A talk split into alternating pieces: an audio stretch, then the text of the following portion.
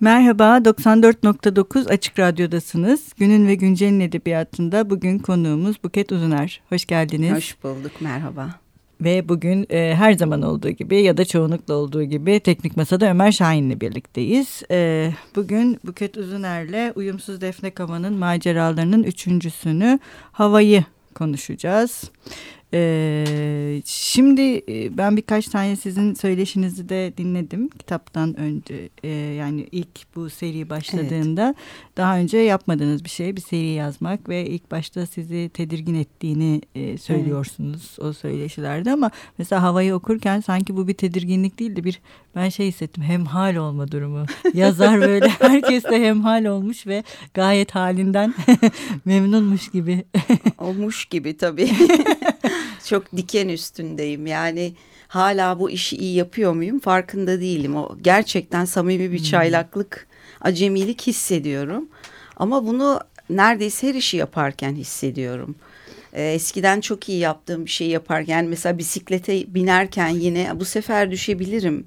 Evet. Duygusunu hep taşıyorum. Bu zaten böyle olacak. Bunu zaten yaparım duygusunu zannederim e, ilk gençliğin sınırlarında kaybettim.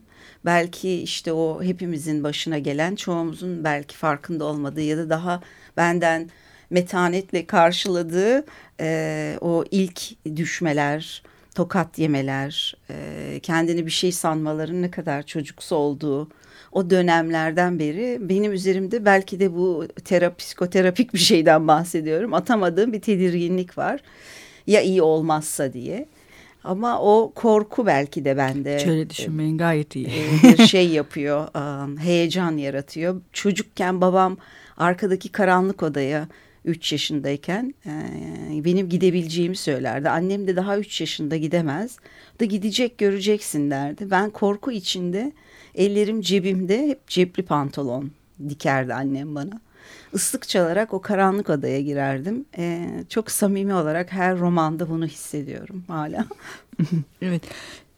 Şimdi bir de aslında uzun zamandır bu e, e, dörtlemeni dörtleme e, yapılmayan bir şey. Aslında hani biz Adalet Hanım'dan da biliyoruz. Adalet Ağoğlu'ndan Dar Zamanlar e, birbirinin takibi. Yaşar Kemal. Yani Yaşar Kemal'de. Atilla İlhan'ın Atilla var. İlhan'ın var. E, Selim İleri'nin evet. var.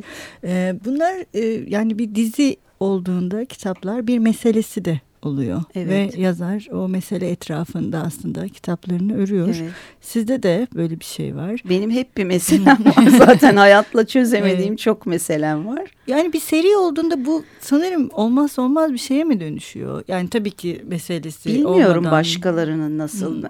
Beni baştan çıkartan tabii İskenderiye dörtlemesi. Ülker evet. İnce'nin o muhteşem çevirisiyle e, herhalde 80'lerdeydi ya da 90 evet, 80'lerin sonu 90'ların başı gibi. Okuduğumda büyülenmiştim ve e, zaten kurgu yazarlarını hep ben söz sihirbazı olarak benim için kurmaca çok önemlidir. Yoksa herkes hikaye anlatabilir. Herkesin hikayesi var. Ama o hikayeleri nasıl yerleştireceğin çok önemli. O kadar e, büyülenmiştim ki e, e, bunu yapabilen çok ender yazar olabilir diye. Fakat kendimi buna cesaret edeceğini hiç gerçekten düşünmemiştim. Ama bu tabiat meselesi beni o kadar beni aşan bir mesele haline geldi ki işte biraz önce zaten hava kirliliğinden konuşarak ya. içeri girdik.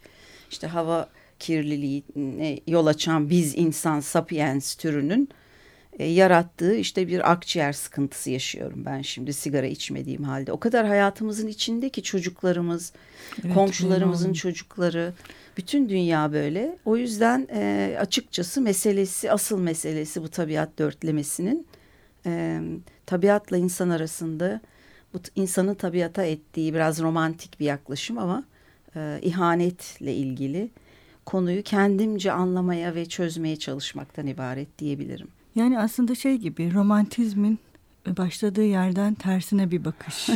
evet hiç düşünmedim ama evet, doğru tabii. Hani ilk hani Çok onlar haklısınız. gittiğinde ne bileyim Jean-Jacques Rousseau'nun gördüğü Alpleri görmek doğru. istiyor herkes ama hani biz ki romantizm ne kadar yani velut Göte, bir ve o kadar o velut bir akım. Şimdi neredeyse bu akım kendi varlığını karşı taraftan daha ne diyeyim daha gerçekçi bir şekilde. Evet e, maalesef. Yani doğa daha baş, edebiyatın farklı bir şekilde malzemesi olmaya başladı. Ee, bu evet. sanırım Türkçe edebiyatta da sizinle birlikte.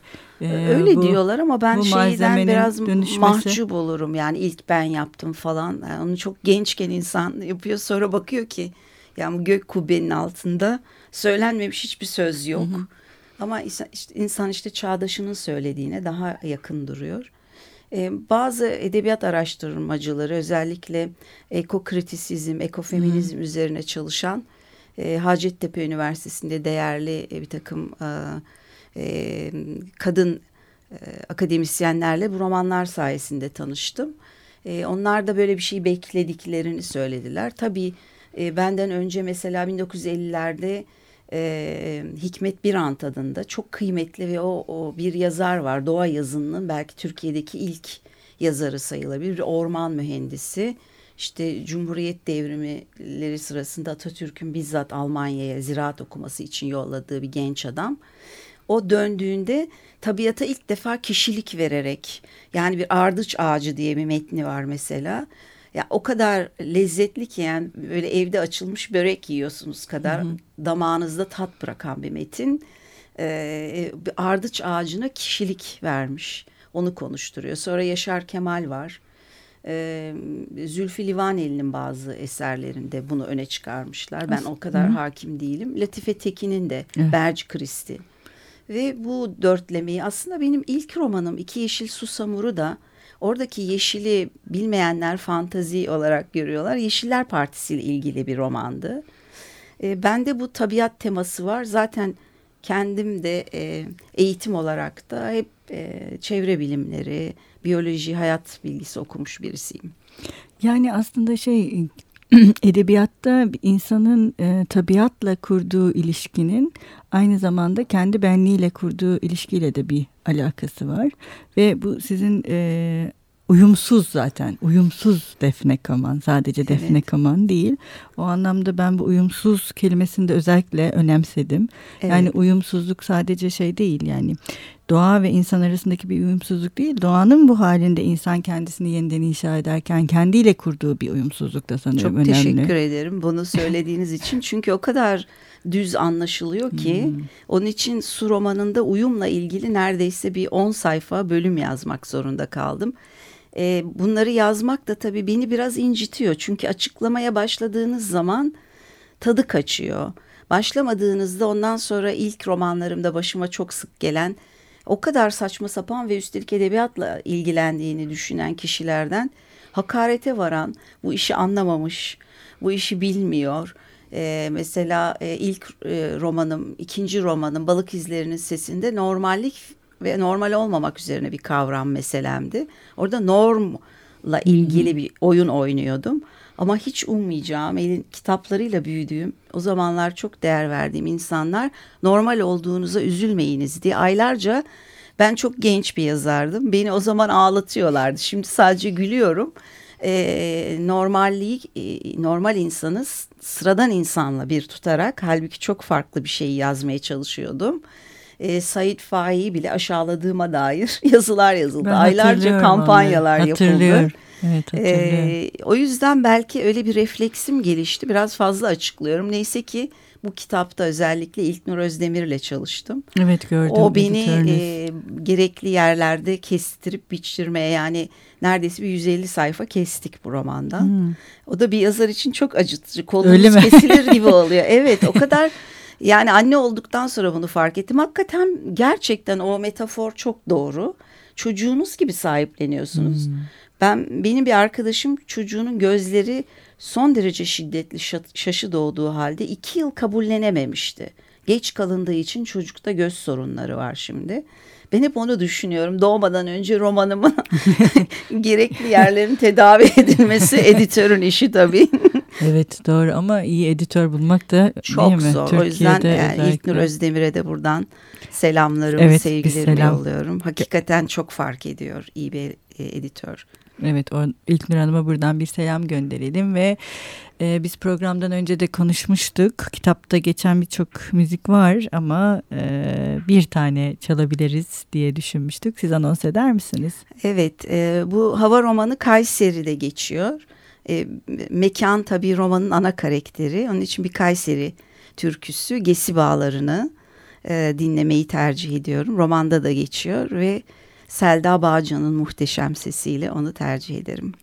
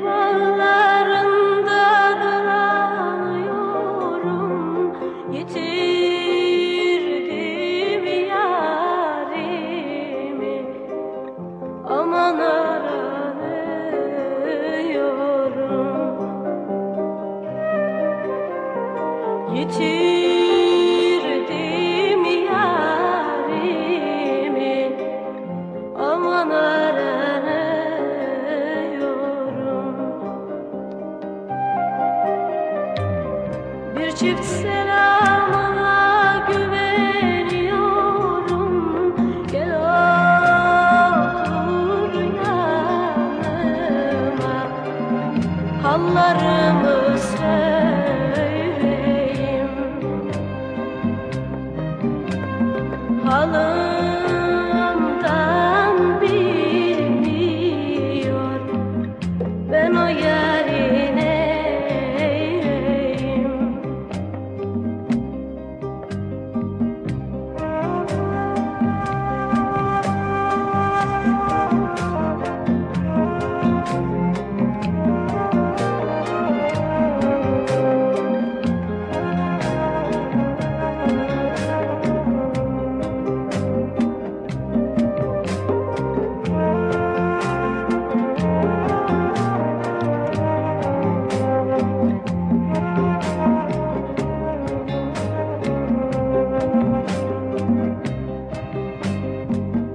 Yes, it was.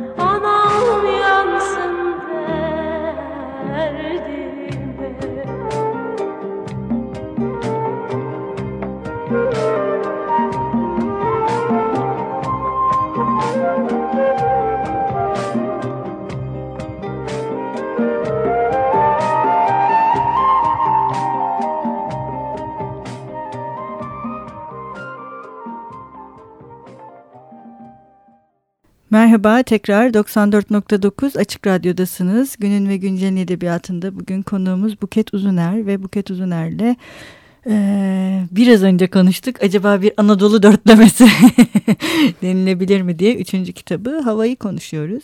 Ben biraz da şeyden bahsetmek istiyorum. Gelenek ee, şimdi bu sizin kitabınızda ve bence bu seride önemli olan şeylerden birisi de geleneğe bakışın değişmiş olması. Hı hı. E, bu gelenek güncelle birleşiyor sizin hı hı. kitabınızda ve e, gelenek günceli anlamak için ve e, aslında nostaljik bir şey değil. Hı. Bugüne ışık düşen ve ışık bilgi. tutan bilgi. Evet. Ve bu böyle şey gibi bir bilgi, şifalı bir bilgi gibi. Hı e, giriyor kitaplara.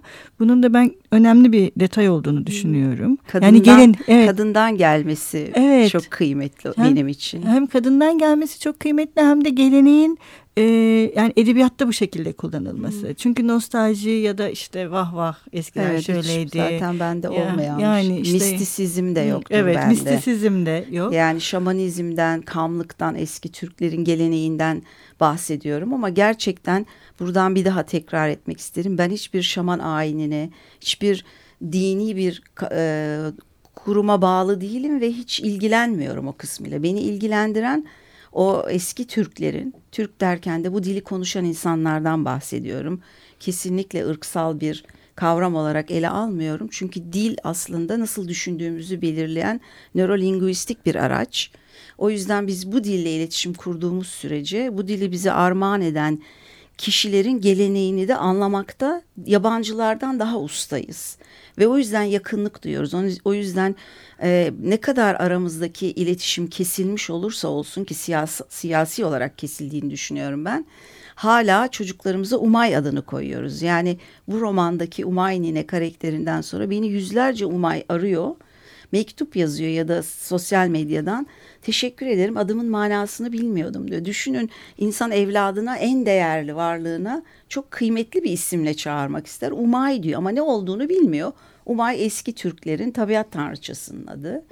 Ve dediğiniz gibi şifa aslında yazı da şifa. Yazı. E, bu konuşmalarımız da birine şifa gelebilir. Belki bir genç kadın şimdi yazmaya cesaret ya, edecek. Ne güzel olur keşke. E, benim başıma çok geliyor. Onun için ben inanıyorum olacağına. O yaptıysa burada bu sabah oturup iki kadın biz edebiyat için işimizi gücümüzü bırakıp buluşuyoruz. Bunlar yaptıysa ben de yaparım diyor. Asıl ilham bu. Başka bir ilhama inanmıyorum.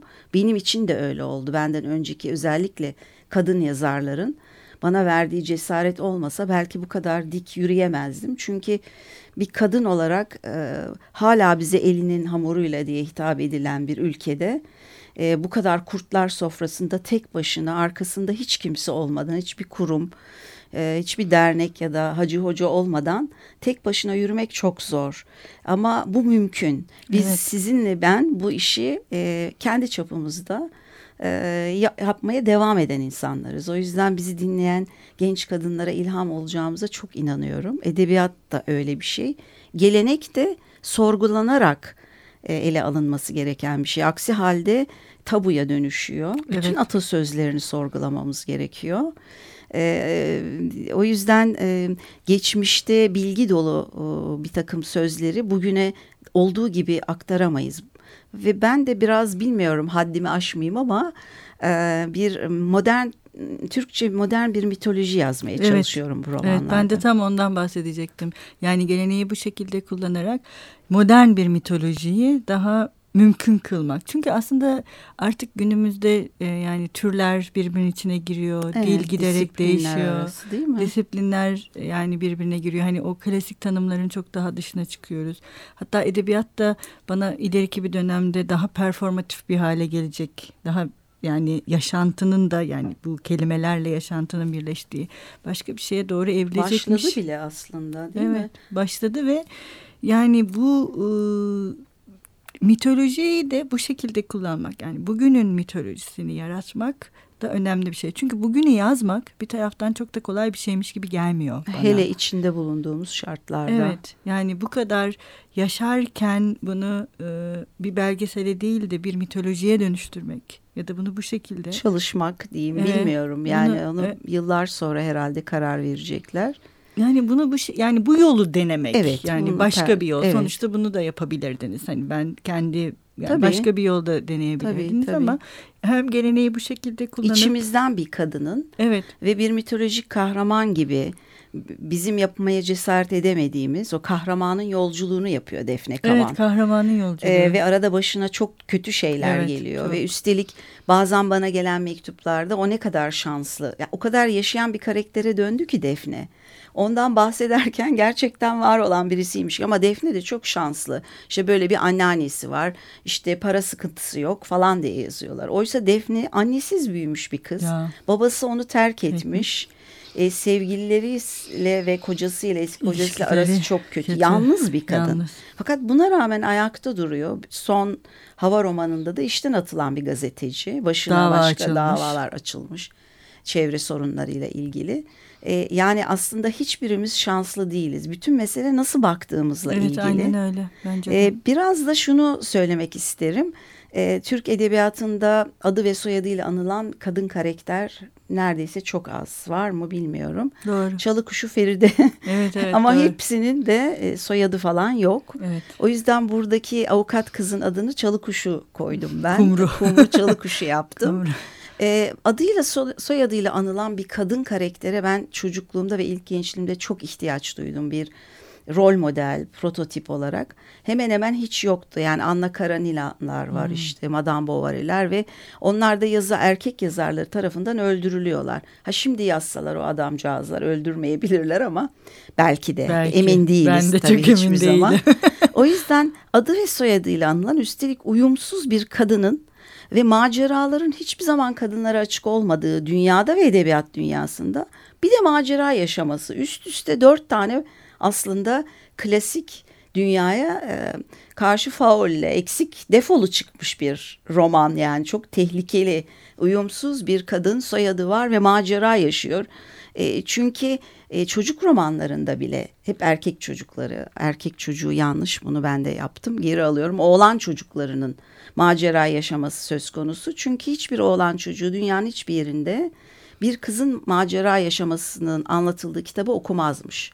Ben bunu İngiltere'de de J.K. Rowling'in Harry Potter'ın yazarının, editörünün ona söylediğini okudum birebir. O yüzden Harriet Potter yazacağı zaman halde kızı var çünkü kadının.